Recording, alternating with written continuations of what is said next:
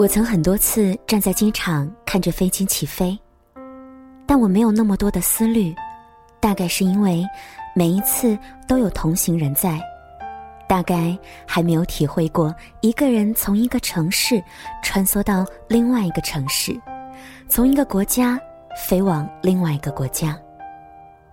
常听人说，内心很渴望自由，是的，我也曾无数的渴望。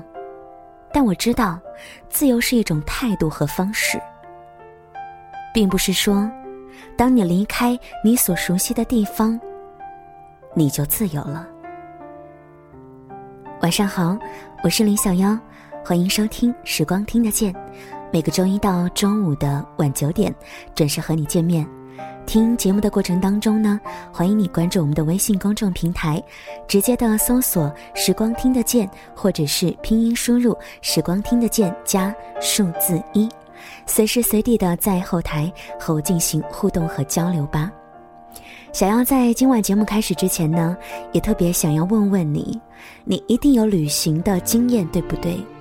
那么每一次出发，你是为什么而旅行呢？今晚跟你分享的文字来自沈亮。当我第一次站在香港国际机场，产生了世界尽在掌中的幻觉。那里像是一座制造梦想的城堡，天花板明亮的灯光反射在地板和玻璃上，斑斑点点，相互应和，向着开阔的前方延伸。建筑物的巨大尺度，让我遗忘了对狭窄的、被一道道墙壁隔断的日常生活空间的记忆。而如此井井有条的秩序感，以及川流不息的繁忙景象，分散了我对自我的注意力，缓解着我的焦虑。候机大厅内显示屏上，进出港航班信息不断的更换着。熟悉的。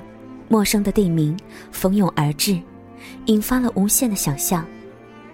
似乎只要跟随着去往各个登机口的指示箭头，就可以抵达摆脱庸常现实的出口。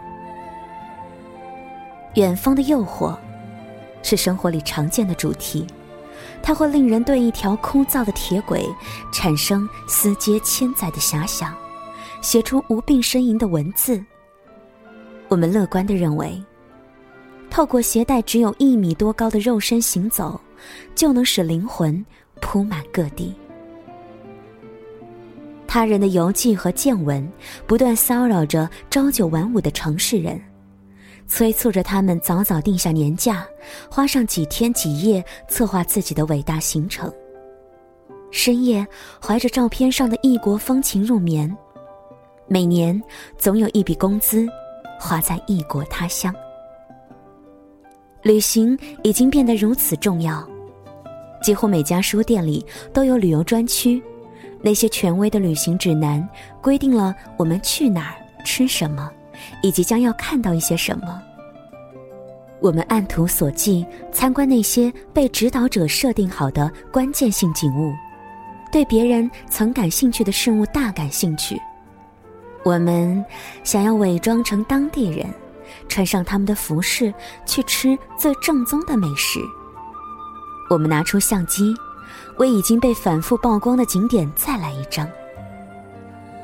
奔波填满了日程，在喘息的间隙，我们上传照片，并且写上一连串的异国地名，暗示观众，我们已经将他们置于自己的控制之中。虽然我们沮丧的知道，在这个时代，出行已经不能再发现一片新的大陆，修正一张古老的地图，或者带回新发现的动植物标本，但率先抵达朋友们尚未领略过的风景，依然有着地理大发现般的喜悦。或许在某些瞬间，我们也曾感到荒谬。那些人性深处的自鸣得意和浮夸，依然如影随形，而生活中的困境，也仍在守候着将来，等待我们的归去。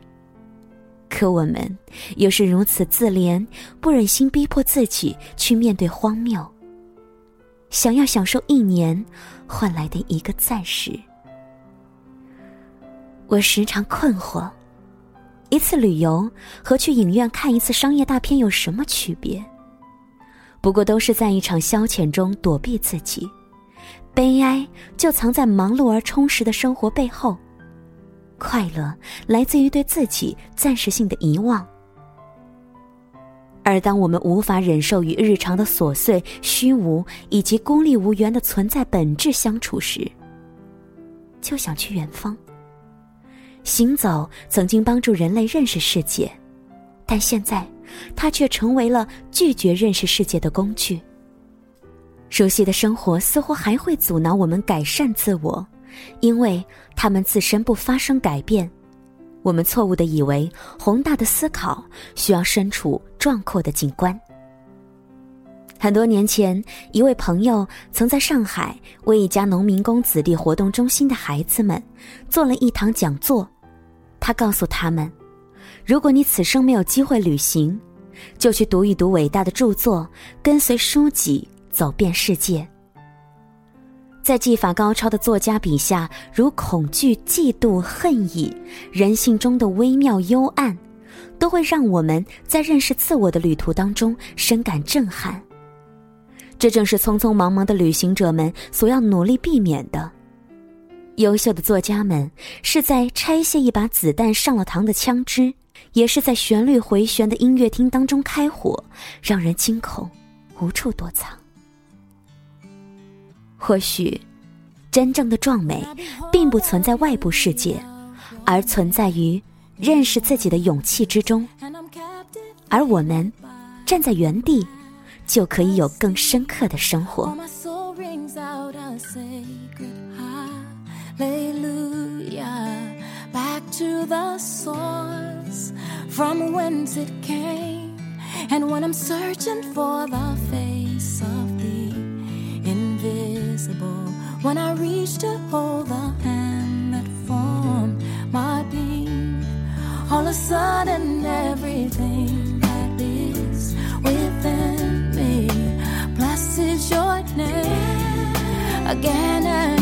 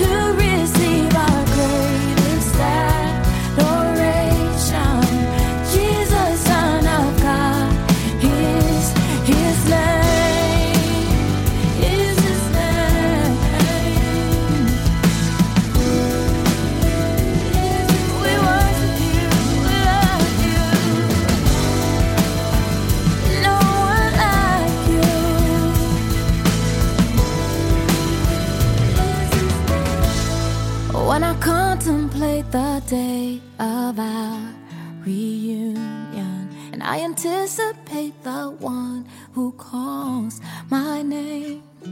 There's a yearning rising up from deep within me to be swept away. Forever